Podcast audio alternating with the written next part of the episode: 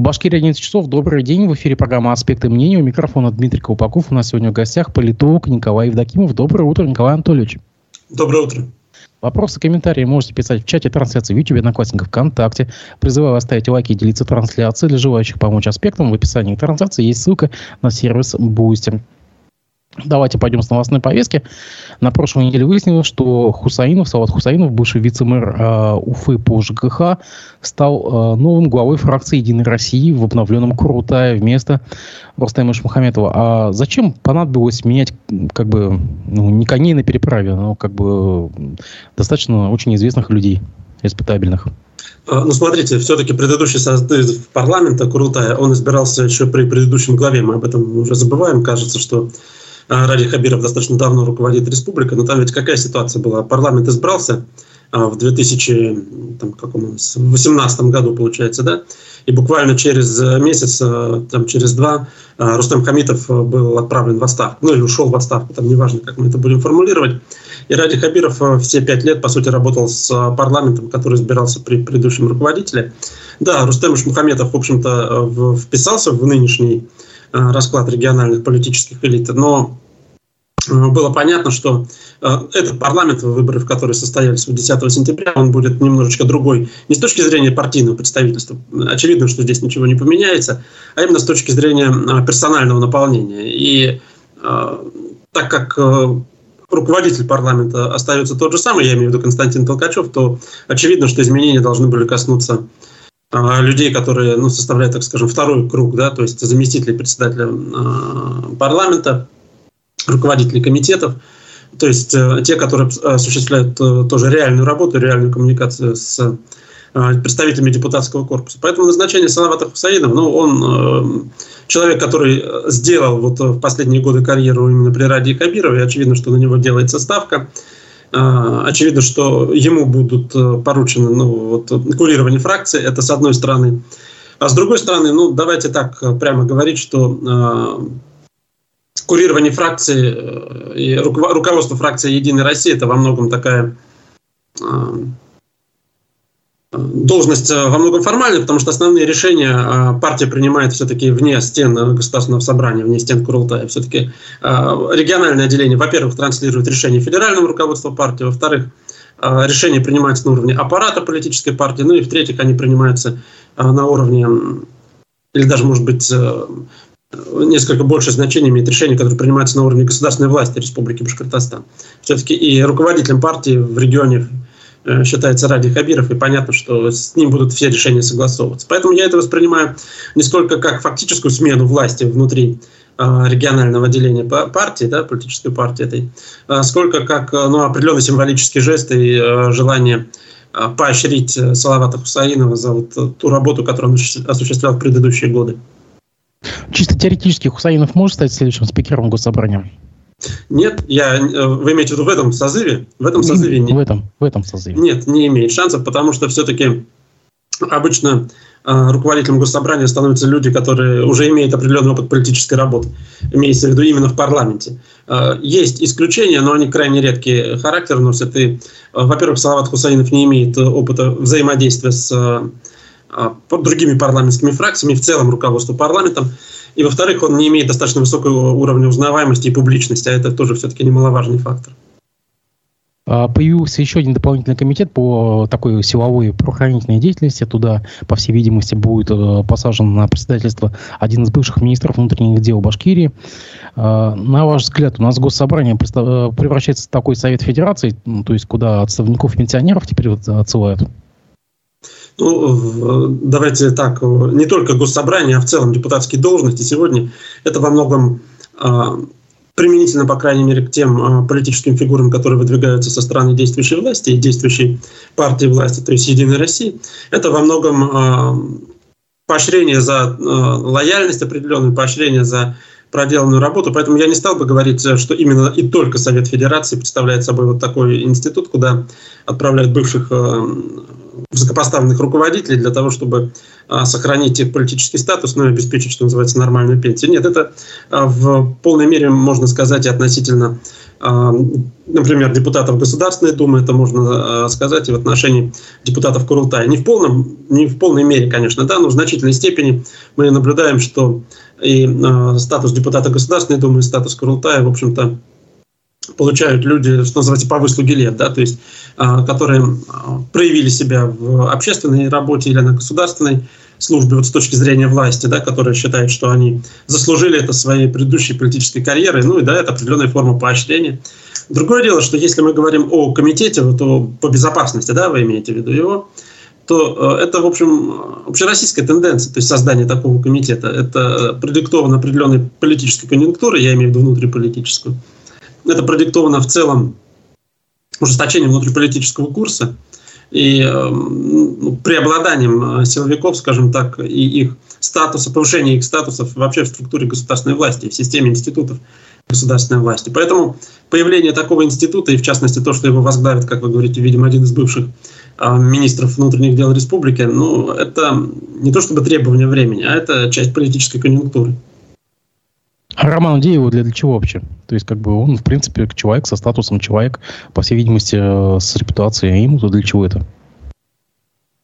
Ну, я полагаю, что человек, который э, занимает государственную должность, человек, который в политике, а все равно э, руководитель э, Министерства внутренних дел по республике Башкортостан, да, или руководитель э, комитета по безопасности, э, ну, э, люди видят себя во власти, то есть э, у них вырабатывается определенная привычка а, вырабатывается определенная потребность в занятии тех или иных должностей, и, соответственно, в том, чтобы они видят себя управленцами, то есть э, работающими в разных э, ипостасях, либо в структурах исполнительной власти, либо в структурах законодательной власти. Поэтому вопрос относительно Деева можно э, транслировать и на любого депутата Государственного собрания или на любого депутата Государственной Думы, зачем им это, да? То есть мы же понимаем, что политический статус, реальная субъектность органов законодательной власти, что на региональном, что на федеральном уровне, она существенно ниже, чем субъектность, например, органов исполнительной власти. То есть понятно, что реальные политические решения принимаются не там. Но тем не менее это сохранение себя во власти, это сохранение определенного влияния, определенного статуса. Между тем, как сообщает э, издание РБК, администрация президента начала предварительное формирование списка доверенных лиц для кандидата от власти на президентских выборах 2024 года. А просьбу составить такие списки поступили в региональные администрации на прошлой неделе. Их э, отправили в том числе и в Москву, и в другие регионы. Сообщает РБК, в качестве главной задачи доверенного лица Кремль обозначил следующее. Увеличить уровень поддержки кандидата и ни в коем случае не допустить его снижения в своей аудитории. В связи с этим граждане, включенные в список доверенных лиц, должны соответствовать нескольким критериям. Публичная поддержка президента и СВО, высокий уровень узнаваемости и доверия и низкий антирейтинг своей аудитории, а также доверенные лица следует быть, доверенным лицам следует быть готовыми участвовать в избирательной кампании и нести временные издержки, иметь навыки публичных выступлений, опыт участия в дебатах и быть обучаемыми. А скажите, пожалуйста, а у нас есть такие лица в, в республике? Ну вот, э, кого сейчас можно вот прямо сейчас записать в доверенные лица президента? Сходу.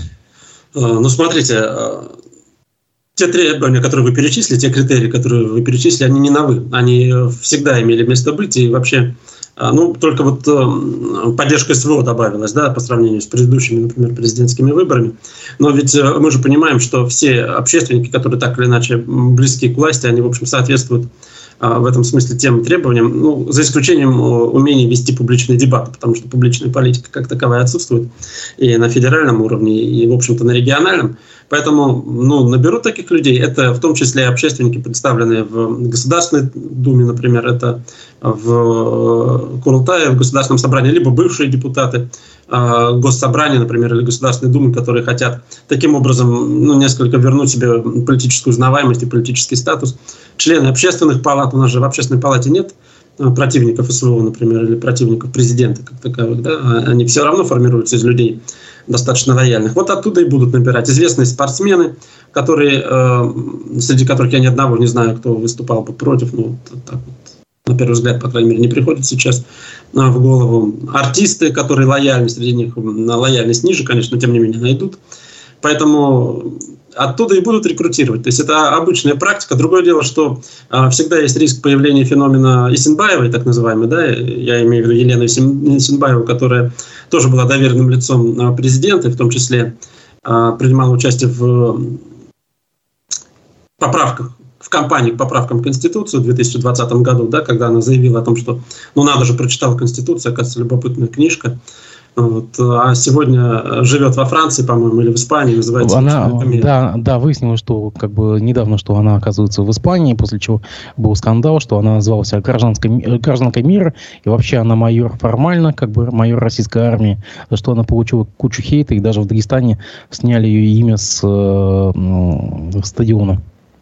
Да, ну то есть такие кейсы, вот такие ситуации, они вполне могут быть. Другое дело, что э, узнаваемых людей все равно найдут, э, которые... Понимаете, здесь ведь когда речь идет о доверенных лицах, э, вот тот, те критерии, которые вы перечислили, они важны, но на самом деле там только один критерий будет. Это человек, которого знают э, люди, который поддерживает президента и СВО. В общем-то, по большому счету, все. Да? А все остальное носит откровенно формальный характер. То есть э, возможность жертвовать своим временем, да, или как, какой там критерий, как он там прописан. Нести издержки, точнее говоря, связанные с избирательной кампанией. Да? А, умение участвовать в дебатах, там, популярность своей аудитории, это все вещи, которые довольно слабо измеримы. Давайте поработаем немножко за робота Герочки Слимаева. Ну, какие-то фамилии давайте предложим. А Джефф Монсон. Ну, безусловно, безусловно. Ну, если мы возьмем состав общественной палаты э, Республики Башкортостан, оттуда мы можем э, набрать ну, половину примерно. Рамиль Рахимов, допустим, да? Запросто, да. Шамиль Валеев, например, там, да. Камиль Бузыкаев может стать? Да вполне, почему нет. А, поэтому вот все эти фигуры, то есть люди достаточно известные, а, которые представлены в общественных структурах и которые а, близки к власти, ну, конечно, они будут э, качестве таковых могут быть рассмотрены, и вполне возможно будут рассмотрены. Потому что, в общем-то, список людей довольно известных, но при этом популярных и э, имеющих отношение как к власти, он не слишком большой, поэтому вот то, что мы перечислили, но вполне возможно. Айдар Галимов, певец, да, и бывший депутат э, Курултая, может быть, там кто-то из спортсменов э, Республики Башкортостан, э, достаточно узнаваемых, может быть, туда. Ну, как правило, я думаю, с, э, Э, спортсменов в прошлом э, э, рекрутирован, а кто-то из артистов. Поэтому вот здесь мы должны в первую очередь искать деятелей культуры, но если того же Бузыкаева вспоминать и все-таки вспоминать, что он не депутат Курултая, да, а карикатурист, то есть человек, связанный все-таки с творчеством. Ну вот отсюда и будет происходить набор доверенных лиц, я думаю. А с какими тезисами они пойдут в народ? Ну, вот, вот, допустим, вот собрали площадь там, допустим, и что они скажут народу?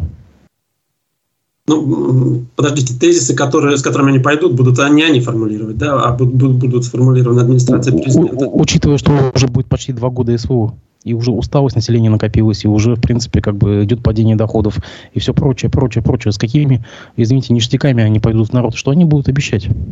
Ну, те тезисы, которые будут сформулированы администрацией президента. Да? Я думаю, что это тезисы э, о том, что необходимо э, дать возможность Владимиру Путину закончить начатое, имеется в виду и специальную военную операцию в том числе. Ну и в целом, я думаю, это будет трактоваться достаточно широко, то есть вроде того, что как коней на переправе не меняют и тому подобные вещи, да, вот э, какие-то такие тезисы будут транслироваться.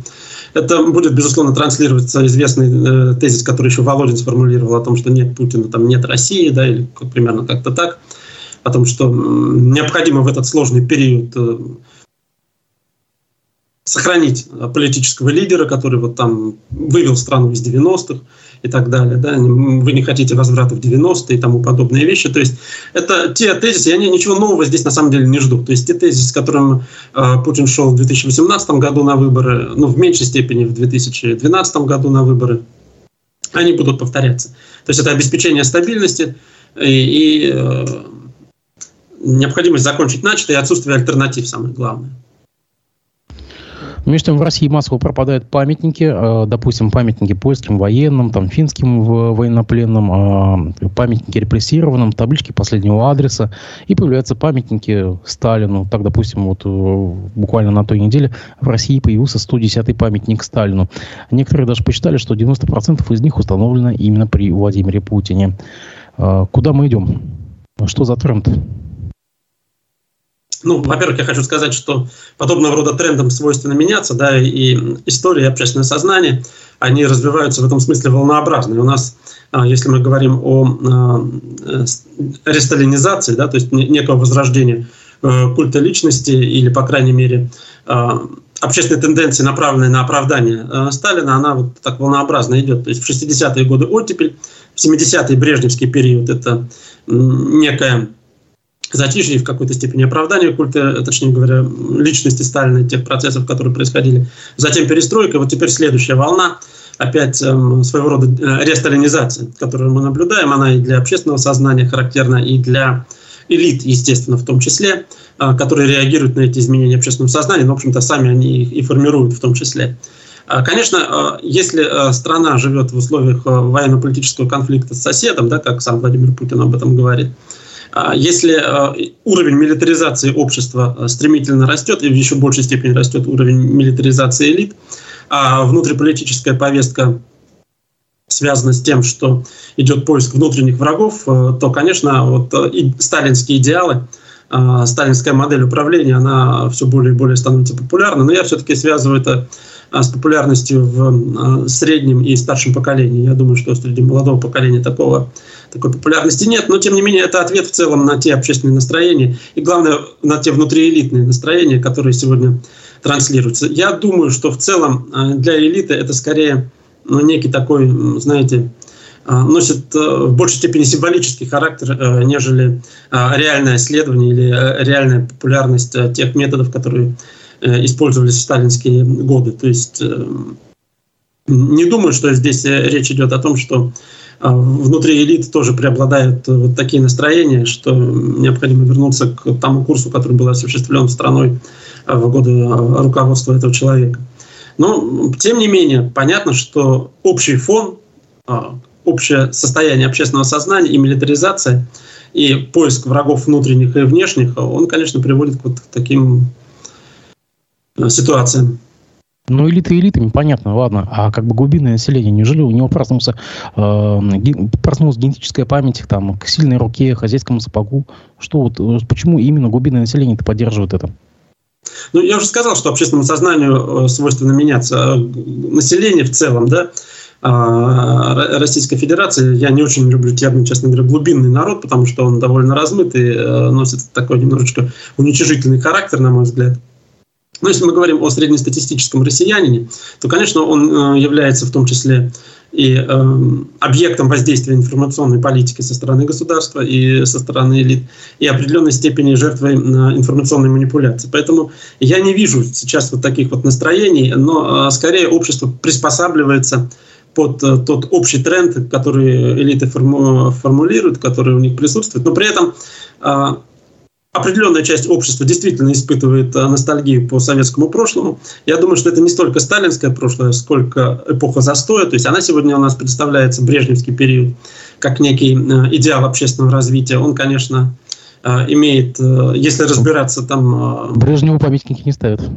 Ну, не ставят, но тем не менее в, в общественном сознании транслируется вот э, тезис о том, что это самый благополучный, самый счастливый период развития нашего общества за последние там, несколько столетий, а может быть вообще за всю нашу историю. Да? А что касается Сталина, ну, почему поставить памятники ему, ну, наиболее радикально настроенная часть общества, э, а она видит подобного рода возможность, да, то есть видит определенную перспективы и определенное э, поле возможностей для своего рода реванша, идеологического в первую очередь, потому что установка памятников Сталину это ведь э, по сути идеологическое решение, не столько политическое, сколько направленное на реабилитацию вот всей той политики, да, и всего того курса, который этот человек осуществлял, а, и э, использует эту возможность. Мы ведь знаем, помимо того, что вы назвали 110 памятников, да, поставлены. Но многие из, из этих памятников, они поставлены даже не государством и не на государственные деньги, а на частные деньги, в частности, ну, КПРФ, например, активно продвигает э, эту тему, там устанавливает разного рода бюсты в разных субъектах, насколько мне известно. Бывшему, что называется, вождю народов. Но вместе с тем, я не думаю, что сталинизация настолько глубоко, глубоко зашла в российском обществе. И свидетельством об этом, на мой взгляд, является то, что в Волгограде все-таки так и не принято решение о переименовании города в Сталинград, хотя отдельные силы, а, в том числе в самом а, этом Волжском городе периодически этот вопрос поднимают, но, насколько я знаю, данные социологических опросов большинство населения против. А, ну и, в общем-то, в целом общественность крайне так неоднозначно к этому относится, несмотря на то, что и на государственном уровне мы знаем, что город там на 9 мая переименовывается в Сталинград, например, да, на, там, на один день есть там такие штуки. В целом э, это решение не принимается, и, э, насколько я понимаю, оно не будет популярным, потому что оно не будет поддержано большинством горожан и большинством населения России. Поэтому э, процесс ресталинизации, безусловно, в России идет, но он, на мой взгляд, носит скорее внешний, чем внутренний характер. Вы мне тут напомнили по, по поводу переименования улицы. Я просто сегодня листал новости, видел, что в Казани, исполком Казани переименовал одну улицу, точнее даже так, присвоил одной из улиц на севере Казани имя а, Владимира Жириновского. То, о чем мы с вами говорили примерно зимой, если помните, когда здесь у нас обсуждался этот же кейс, там они на это все-таки пошли. Вот. Ну, правда, это где-то в районе садов, на окраине, ну, так или иначе. У нас все может быть в России.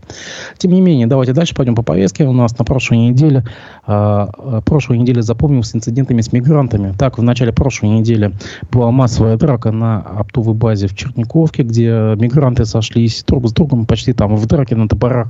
Потом был инцидент с поджогом чоповцев в ночном клубе в торговом центре «Еремель». Также в конце недели было нападение на врачей э, скорой помощи э, Ленинской подстанции станции скорой помощи.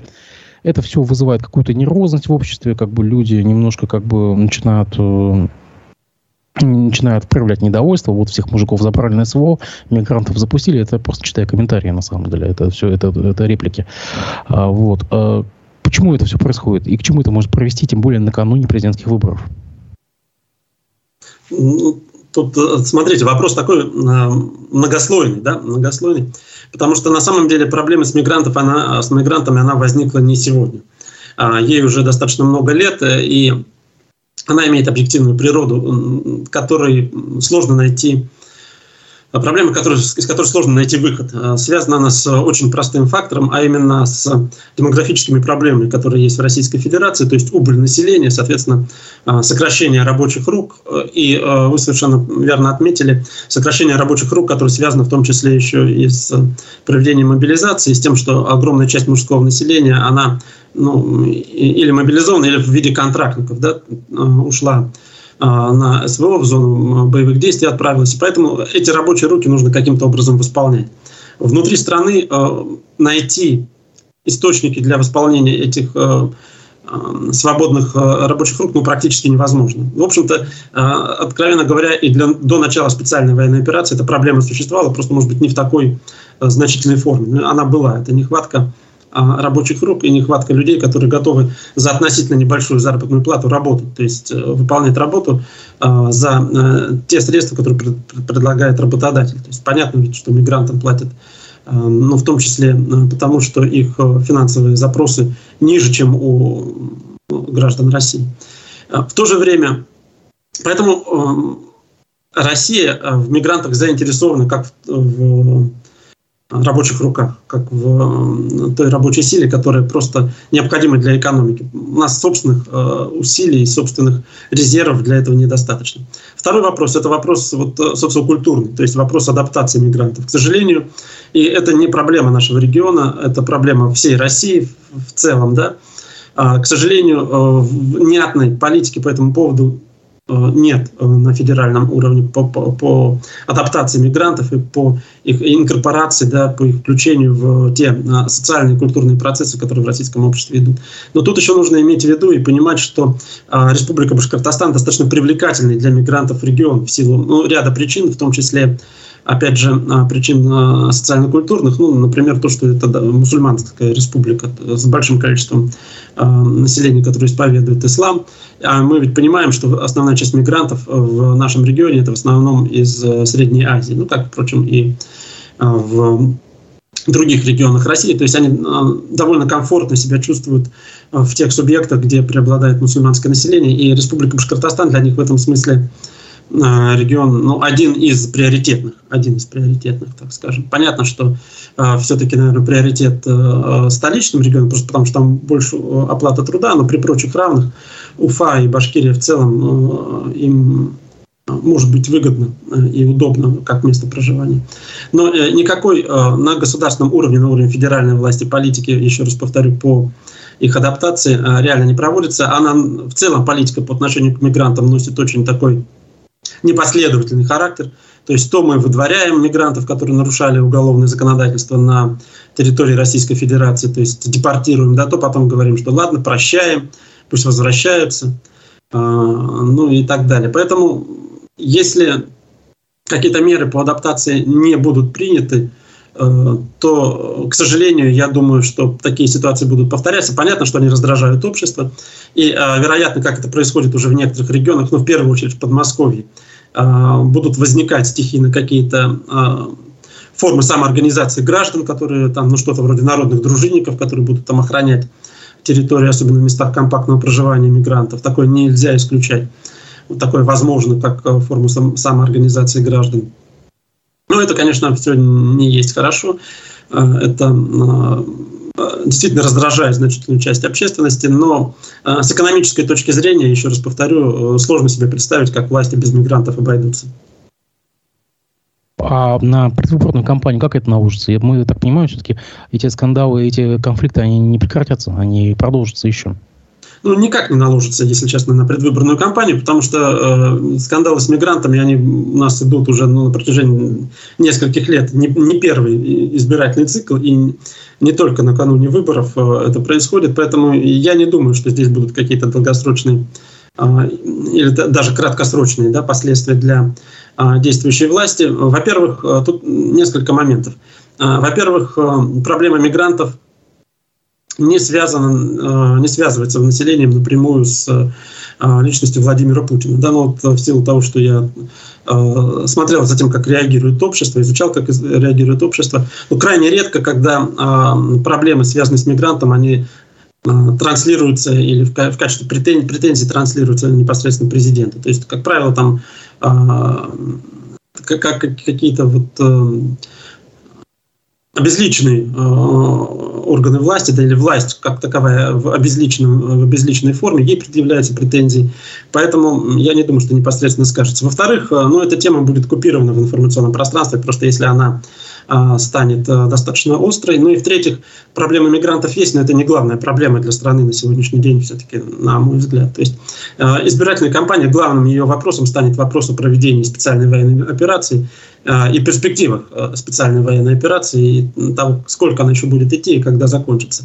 А проблема мигрантов, ну, в лучшем случае э, станет фоном, да, или в худшем случае для власти, в зависимости от интерпретации ее, но никак не главной темой. Между тем поступает сообщение, коммерсант Коммерсант сообщает, что фракция «Единая Россия» выдвинула на должность сенатора от Башкирии главу администрации Буговеченского района Олега Гулова вместо Ирика Елавова. Ну вот, в принципе, решилась одна из интриг. Константин Борисович с нами до последнего, я так понимаю. Нет, ну то, что Константин Толкачев будет назначен председатель, переназначен, да, или избран, они все-таки избирают, избран председателем Государственного собрания Курултая, мне кажется, это было очевидно. Все сигналы, которые шли из э, нашего Белого дома свидетельствовали о том, что, э, вероятно, он будет э, вновь избран. Но тут вопрос в том, что, понимаете, когда мы говорим о каких-то кадровых перестановках, то мы должны думать не о том, кого снимут, да, или какова причина снять того или иного человека, а кого назначить на его место. То есть главный кадровый вопрос это ведь не а, кого уволить или кого куда-то там переместить, а кого назначить на его место. Вот, а кого можно назначить на место Константина Толкачева? То есть сейчас мы а, реально в республике такой фигуры среди представителей депутатского корпуса не видим. Да, мы можем предложить там кандидатуру, но фантазировать относительно тех или иных кандидатур, да, скажем, ну, Рустема Ахмадинурова, например, да. Но в целом э, все равно в «Единой России», а понятно, что председатель парламента будет э, представитель «Единой России», как партии, победившей на выборах, а все равно фигуры более влиятельной и более известной, чем Константин Толкачев, там нет. А, ну, немножко дальше пойдем по прошло, прошлой недельным новостям. Зачем, на ваш взгляд, Рамзану Кадырову понадобилась публикация видео с издевательствами над Никитой Журавлем? Это ведь вызвало шквал критики от Z-блогеров, от э, националистов русских. Ведь обратный абсолютный эффект. Для чего это нужно было? Ну, это можно рассматривать только как политтехнологический ход, на мой взгляд, неудачный политтехнологический ход, а, связанный с распространением слухов относительно болезни Рамзана Кадырова. Они а, накануне распространения вот этого видео приобрели ну, уже практически массовый характер. То есть в обществе начинало это обсуждаться. Это можно а, ну, рассматривать примерно так же, как обсуждалась болезнь Владимира Жириновского там полтора года назад, в феврале 2022 года, да, когда он э, много времени провел в больнице перед своей кончиной. И понятно, что политтехнологам Кадырова, может быть, согласие Кадырова, потому что мы не знаем на самом деле ситуацию с его внутренним состоянием, было принято такое решение для отвлечения э, внимания общественности. Я полагаю, что, в общем-то, как э, повод для того, чтобы от, отвлечь, переключить внимание с состояния здоровья Кадырова на а, вот эту вот тему, на поведение его сына и на в целом проблему, а, связанную с избиением этого вот, заключенного, да, в отношении которого еще решение суда, кстати говоря, не вступило в силу. Ну, с точки зрения политических технологий а, это дало свой эффект. То есть общественное внимание действительно было переключено. Другое дело, что сам повод был не лучший. Но, с другой стороны, зато а, как бы эффект достигнут в этом смысле. Ну, мы знаем, что вчера Инстаграм, э, компания Мета признана в России экстремистской, и ликви... Ну, просто экстремистской, и э, как бы она ликвидировала аккаунт э, сына Адама Кадырова, сына главы Чечни, на самом деле. 29 сентября на сайте движения «Патриоты России», напомню, входит в коалицию «Справедливая Россия. Патриоты за правду», от имени руководителя организации, депутата Госдумы Семигина было опубликовано заявление, в котором тот оправдывает избиение Никиты Журавеля.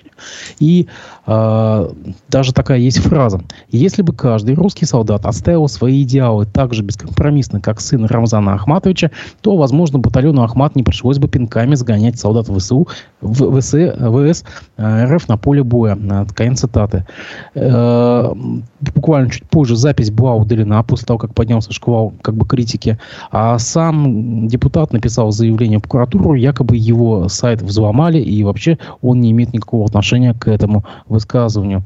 На самом деле, чья здесь правда, как бы, может быть, действительно он все по правде сказал, да, что э, э, вот эти вот силы, они служат почти за, как, как отряды, Как бы, и почему э, понадобилось вообще такое заявление господина Семигина? Да, тоже такой вопрос многослойный. По поводу э, Адама Кадырова я хотел бы еще добавить, что странно, что у него вообще до сих пор сохранялся э, аккаунт в Инстаграм, во вражеской, как говорится, в социальной сети, с точки зрения понимания представителей российской политической элиты. А Адам Кадыров-то у нас сын ну, одного из таких э, самого патриотичного из патриотов, что называется, да, среди представителей губернаторского корпуса, ну или одного из, а, по крайней мере. Что касается э, Геннадия Семигина и его публикации, то тут э, надо отметить, что ну, в целом э, у нас представители политической элиты и представители депутатского корпуса пошли, что называется, в разнос, по крайней мере, многие из них, да, и публикуют очень странные заявления или делают заявления, да, не обязательно это происходит в Инстаграм, иногда это по телевидению или комментариям в средствах массовой информации, которые ну, заставляют усомниться в том, что некоторые из них соответствуют, что называется, занимаемой должности. То есть непонятно, как э, люди туда попали и почему э, они не просчитывают политические последствия. То есть то, то ли это настолько уже оторваны они от действительности, то ли просто не понимают, в каком состоянии российское общество и так далее. Ну, вне зависимости от того, там сам Семигин это делал или нет, мы это никогда, наверное, не узнаем, потому что понятно, что э, после того, как поднялся шквал возмущения, в том числе и даже в первую очередь, наверное, со стороны э, патриотической общественности, да, со стороны военкоров, э, со стороны там тех, кто э, активно поддерживает э, СВО, но именно с точки зрения патриотической, где-то даже а, там, умеренно националистических позиций. Ну, понятно, что для них а, это было шоком, тем более учитывая, что Семигин сам, в общем-то, транслировал а, себя как представитель этого лагеря. То есть он представитель партии, бывшей партии «Патриоты России», которая объединилась с эсерами, со «Справедливой Россией». Всегда всю свою политическую карьеру себя, в общем-то, позиционировал как такой патриот, как сторонник таких взглядах, взглядов умеренно националистических, где-то можно сказать. И подобного рода его высказывания, ну, неаккуратное, мягко говоря, конечно, вызвало вот такую реакцию. Я думаю, что в этом смысле это свидетельство ну, отрыва э, депутатского корпуса от реального понимания того, что происходит э, не только в российском обществе, но даже то, что происходит в патриотическом лагере, к которому они сами себя причисляют и к которому близки. Я вот зачитаю тут э, сообщение даже вот э, источник «Осторожно медиа», телеграм-канал э, сообщает, что близкий к руководству партии рассказал, что Семигин хотел бы цитата, очень хотел бы стать заметным и очень пытается оседлать тему СВО, но не умело. Вот конец цитаты. Это как подтверждение ваших слов. Ну, понимаете, ведь э, у депутаты Государственной Думы имеют помощников, как на общественных началах, так и оплачиваемых помощников. То есть это не только э, ответственность Семигина, но и тех людей, которые с ним работают. Но и в целом э, он э, представитель политической партии, которая должна такие вещи, на такие вещи реагировать и отслеживать. Да? Э, сообщение, насколько я понимаю, появилось 29 там, сентября, то есть в пятницу, да, и э, до понедельника до понедельника никто его не замечал, что ли, никто не видел. То есть это либо говорит о том, что э, все это считалось в порядке вещей, а к чему я, в общем-то, склоняюсь, да, то есть, видимо, и партийцы, и э, другие там, близкие к Семигину люди полагали, что это в порядке вещей. Ну, либо второй вариант не очень тоже для Семигина, наверное, хороший, состоит в том, что его просто никто не читал все эти три дня. А между тем уже появились последствия. Так, депутат Госсовета Татарстана Эдуард Шарафиев от ЛТПР считает, что парламентариев нужно ограничить в высказываниях на тему СВО. Это вот как раз после вот, вот этого кейса. Цитата. «Наши бойцы достойно выполняют задачи в рамках СВО, мобилизованные, контрактники, добровольцы, бойцы разных национальностей и разных конфессий. Все они героически сражаются на поле боя, защищая интересы нашей страны», отреагировал Шарафиев. Э, на вот эту цитату э, «гнать пинками» э, по поводу Семигина. На ваш взгляд, имеет ли вот эта инициатива успех? Может быть, действительно после этого как-то урезонит парламентариев и функционеров по поводу высказывания СВО? Уж больно они противоречивы. На законодательном уровне такое сделать невозможно, то есть невозможно принять нормативно-правовой акт, который... А на понятийном уровне? На понятийном уровне это и так делается, то есть естественно, через руководство фракции, точнее говоря, через руководство Государственной Думы, им могут дать подобного рода рекомендации, естественно, они будут им э, следовать. В целом это вписывается вот в тот тренд, который сформулировал еще много лет назад бывший э, председатель э, Государственной Думы или руководитель, нет, руководитель фракции, по-моему, Единой России, заявивший о том, что парламент не место для дискуссий, да, Поэтому если... Борис Грызлов. Борис Грызлов, Борис Грызлов да. Поэтому если подобного рода решения ну, будет принято, но тогда о чем говорится? Потому что парламент, Государственная Дума – это в любом случае представительный орган, не только законодательный. То есть депутаты, представляющие интересы населения, ну а кто еще должен транслировать те или иные тезисы? Там мы можем э, соглашаться с ними, не соглашаться, грустить или смеяться над тем, что депутаты говорят. Но, по крайней мере, э, это говорящие головы. Да? То есть это люди, которые, в общем-то, должны это делать. И если мы говорим о том, что ну давайте будем их урезонивать, давайте им запретим, то есть, если это будет запрещено депутатам, то с еще большей степенью вероятности это будет запрещено и обществу. Хотя, откровенно говоря, то законодательство, которое принимается, оно, по сути, сегодня к этому и сводится. В эти выходные глава Башкирии Ради Хабиров сообщил, что привезет э, колонну из Сухуми, точнее, как бы, как э, деликатнее сказать, э, будет построена копия колонны Сухумской на набережной реки Белой, и как бы это станет как бы в, в, в, это станет символом дружбы с абхазским народом, на что как бы эта новость собрала очень множество негативных комментариев. Однако буквально через полдня набежали боты и поправили всю эту повесточку. На ваш взгляд, зачем все это было сделано? И, может быть, как бы это неудачный такой пиар-ход?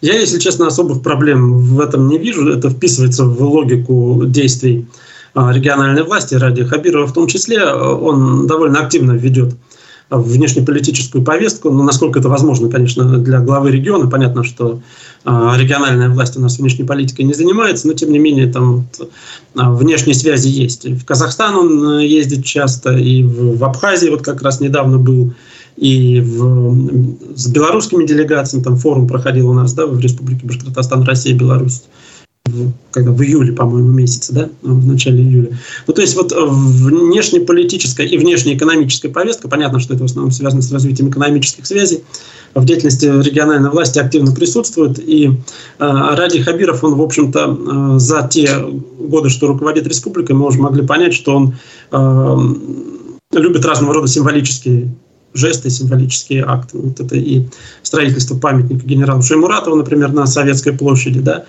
это, ну, в том числе это можно рассматривать как Э, строительство копии колонны э, с, дружбы с Абхазией вот на набережной э, в Уфе.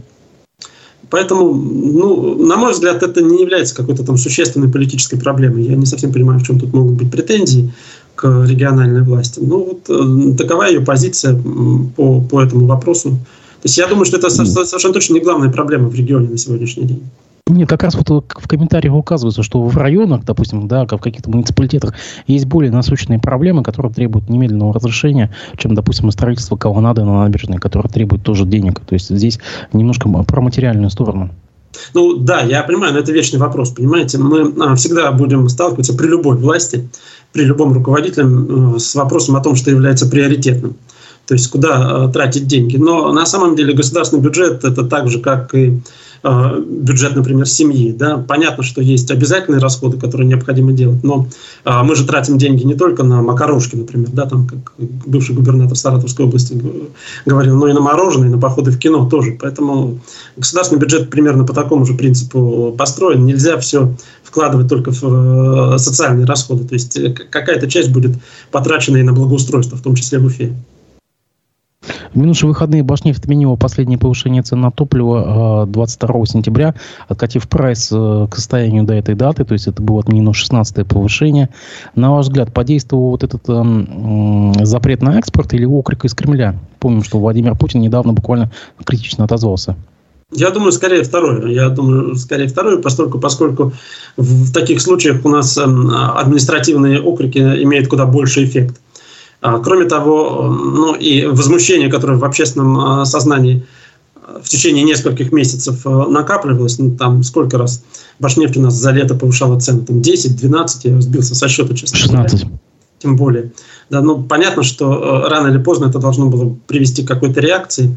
И это привело к окрику из Кремля. И в целом, ну, я думаю, административные меры, административные указания привели к снижению этих цен. Другой вопрос, насколько оно долгосрочно, потому что регулируется оно все-таки, я думаю, экономическими процессами. А, кстати, на ваш взгляд, э, поползет через какое-то время топливо снова вверх? Просто, Сегодня... может быть, чтобы сбить, э, сбить вот этот градус негатива? Э, ну, смотрите, сегодня вот там, по-моему, опять э, доллар у нас выше 100 рублей, да, сегодня да, да, да, да. Э, поднялся. Поэтому понятно, что рост цен будет наблюдаться, э, наблюдаться по всем параметрам. И, конечно, э, рост цен на топливо в том числе. В том числе. Поэтому я думаю, что снижение э, цен на топливо носят э, конъюнктурный характер и связано даже не с экономической, а с политической конъюнктурой определенной. То есть показать, что процесс управляем, что власть держит его под контролем. Но понятно, что э, то, что цены несколько снизились, они же не вернулись к периоду начала лета, да? Да я вам скажу, даже больше топлива не вернулось на заправке. Во многих, на многих заправках дефицит топлива до сих пор. Ну вот, э, и, соответственно, конечно, при росте доллара по отношению к рублю ну, мы будем наблюдать и рост цен, в том числе и на топливо. Поэтому я думаю, что это все-таки, к сожалению, временная ситуация. Между тем, силовики почему-то занялись транспортным цехом. Там буквально эта тема зафонила. Буквально вчера прокуратура возбудила, по материалам прокурорской проверки, точнее, было возбуждено э, дело по факту нарушения при проектировании Зенинского путепровода об этом сообщает пресс-служба Республиканской прокуратуры. А, по статье 293 УК РФ это халатность в отношении неустановленных лиц, а, должностных лиц Управления государственной экспертизы республики. Также Главу транспортной дирекции Башкирии Мансафа Низакаева арестовали до 26 ноября. Он обвиняется в получении взятки в особо крупном размере по статье 290 УК РФ. Также вчера задержали начальника железнодорожного вокзала Олега Мигунова. Он обвиняется в получении взятки в крупном размере. А, по версии следствия, он получал взятки от предпринимателей, арендующих площади для торговли на территории вокзала. Также вам напомню, что у нас а, буквально на прошлом... У нас идет целая серия уголовных дел против начальников автоколонн Башавтотранса. У нас выдвигается обвинение против бывшего мэра Сиба и одного из заместителей главы Минтранса по поводу дорожных подрядов в Сибае. Что там в этой отрасли так зафонило? Почему у нас дорожная, дорожная отрасль так внезапно, дорожно-транспортная даже, давайте так, дорожно-транспортная отрасль так внезапно зафонила?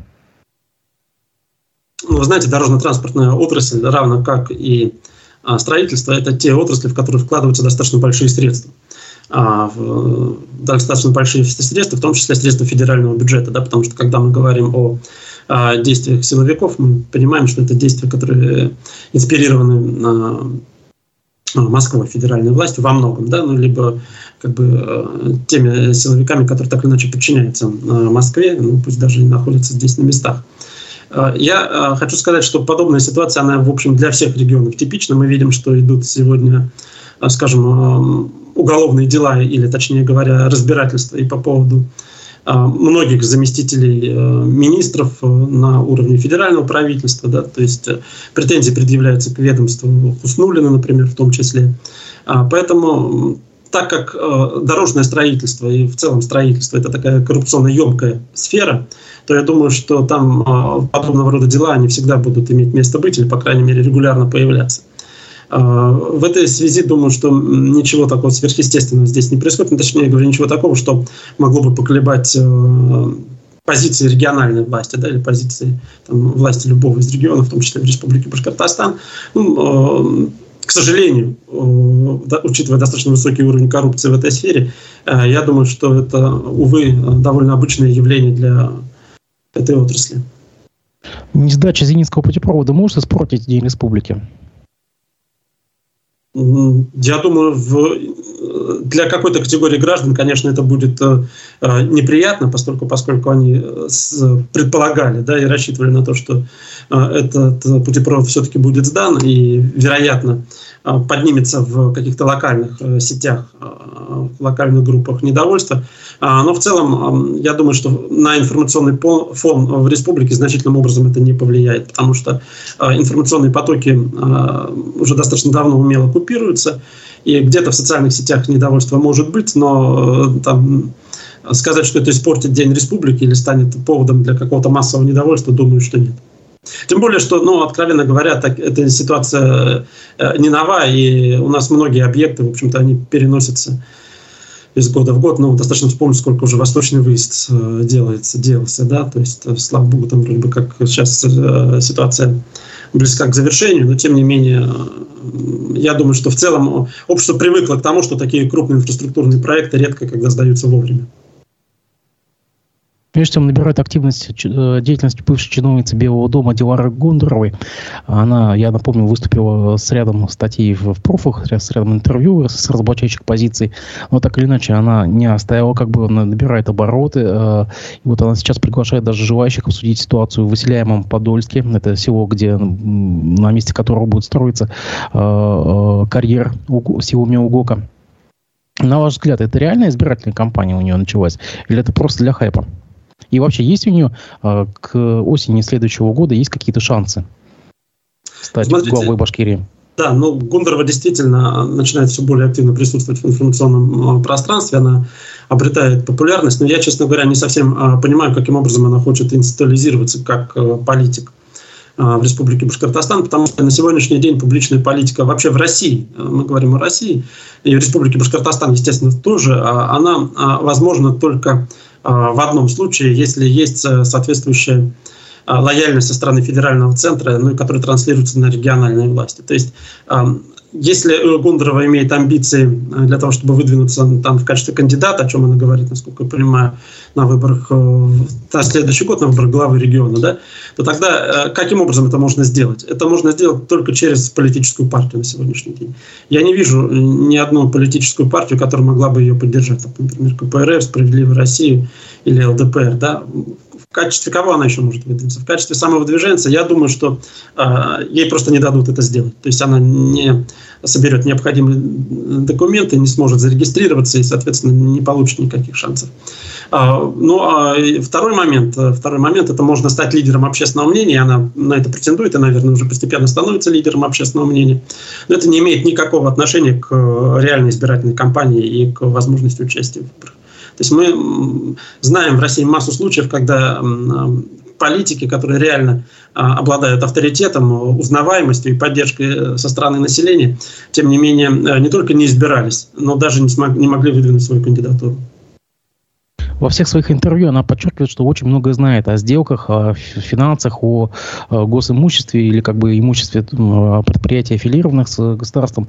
А, здесь недавно политехнолог Андрей Потылицын даже задался вопросом, но если она так много вынесла материалов из Белого дома, где эти папки, где факты, где э, даты, суммы, фамилии, почему она не бьет фактами? Ну, это вопрос, наверное, в большей степени к э, Гундеровой, к самой, да.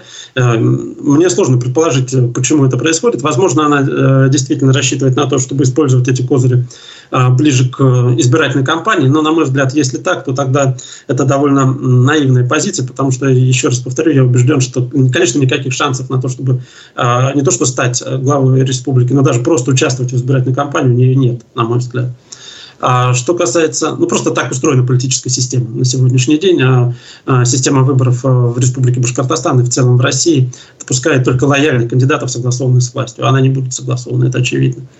А второй момент, ну, Гундарова сама ведь работала в органах государственной власти, и потому ну, я согласен с тем, что если ты говоришь А, то ты должен сказать и Б. Да? То есть если ты говоришь о наличии этих папок, э, наличии там, коррупционных дел, ну, тогда либо необходимо сделать это достоянием общественности, либо соответствующим образом обратиться в правоохранительные органы для того, чтобы решить этот вопрос.